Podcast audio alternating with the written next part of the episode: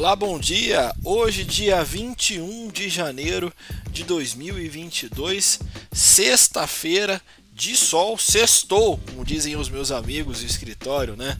Ontem o Ibovespa encerrou o terceiro pregão consecutivo de alta, né? encerrando aí o dia no patamar de 109, 102 mil pontos, uma alta aí de quase 1%, apoiado em boa parte dessa quinta-feira por um desempenho positivo das bolsas de Nova York, que no entanto perderam o fôlego e viraram para o negativo na reta final. Tá? Pela primeira vez no ano, o Ibovespa obteve aí a terceira alta consecutiva, elevando a referência da bolsa ao maior nível de fechamento desde 20 de outubro do ano passado, né? então aí quando encerrou nos 110 mil pontos. Né? No cenário macro, embora o lado fiscal permaneça sensível, com o mercado ainda atento a possíveis ruídos, os descontos acumulados na bolsa. Dentre os destaques, nós tivemos aí a, a, fala do presidente do Banco Central aqui do Brasil, Roberto Campos Neto, indicando aí a curva de juros brasileira começando a mostrar o fim do ciclo da alta de juros no país. Né?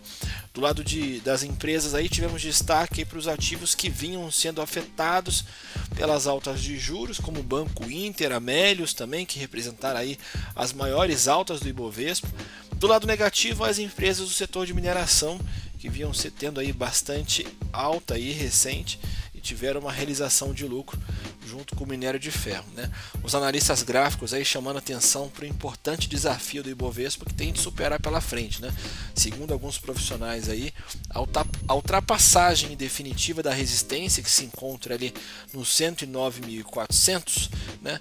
Pode abrir um espaço para uma retomada da tendência de alta do índice de curto prazo, abrindo aí um caminho para que busque a marca dos 114 mil pontos. Eles estão alertando aqui que, contudo, que os 109 mil pontos né, são, são um nível de pressão vendedora que pode motivar a realização de lucros. Né? Em mais de um dia de tranquilidade nos juros globais, as taxas locais se ajustaram em baixa e novamente abriram espaço a uma recuperação mais expressiva dos papéis sensíveis ao mercado de renda fixa, como por exemplo o setor de tecnologia, como eu havia dito, bancos digitais, construtoras, setores intensivos em capital, né, papéis com múltiplos bastante esticados conseguiram amenizar boa parte das perdas acumuladas no ano. Nós tivemos aí Banco Inter subindo 13%, a Pets avançando 9,71%, Localiza também subindo aí 8,59%, a própria Melis, como eu havia dito, subindo aí 8,27%, BTG Pactual subindo 7,24%, Banco Pan também subindo 5,25% e a Magazine Luiza saltando 5,39%. Né? Os últimos dias têm sido bastante marcados por um desempenho superior né, do Ibovespa em comparação com os índices dos mercados desenvolvidos enquanto o principal índice de referência brasileiro de ações sobe ali 4% agora em 2020, o S&P acumula uma baixa de 5%, quase 6%, né? O principal motor de recuperação observado aí para as ações locais tem sido aí o investidor estrangeiro. Eu sempre tenho é, comentado isso com vocês, né? Que segundo os dados compilados da bolsa, nos, nos 12 primeiros pregões agora de 2022, o fluxo externo para o mercado secundário à vista da bolsa aqui no Brasil já totalizou quase 14 bilhões de reais. Né? E alguns profissionais do próprio mercado, no entanto, aí são céticos quanto à motivação e a natureza dessa montagem de posições em ativos brasileiros. Né? O que a gente tem visto aí é que agora a bolsa abriu uma boa posição para a gente conseguir montar estratégias a médio, curto e longo prazo também, né?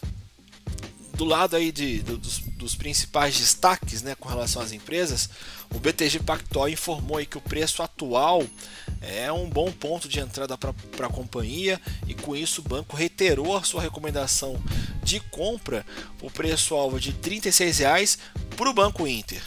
Tá? A Enat, a Enalta aí, né, comunicou pela manhã de ontem em uma continuidade aí é informado pelo fato relevante divulgado em 13 de janeiro que concluiu aí ontem né, o reparo da linha de produção que ela tinha aí no campo de Atlanta. Companhia informou, contudo, que a ocorrência de um surto de Covid-19 na unidade levou a um lockdown e a troca da tripulação. Né? Braskem anunciou ontem também um aumento em sua capacidade de importação do próprio epileno né? lá nos Estados Unidos por meio de um acordo com a operadora portuária Repauno. Né? Em um comunicado à imprensa norte-americana, a companhia disse que concluiu a primeira é, importação né, do insumo em mais de uma década para a costa leste do país. Esses são os principais destaques. Volta aí durante o dia ou se não somente no fechamento de mercado. Desejo a todos aí uma ótima sexta-feira, um ótimo final de semana e que com muita saúde aí a gente consiga conquistar ao longo dessa próxima semana. Até mais, um ótimo final de semana, bons negócios.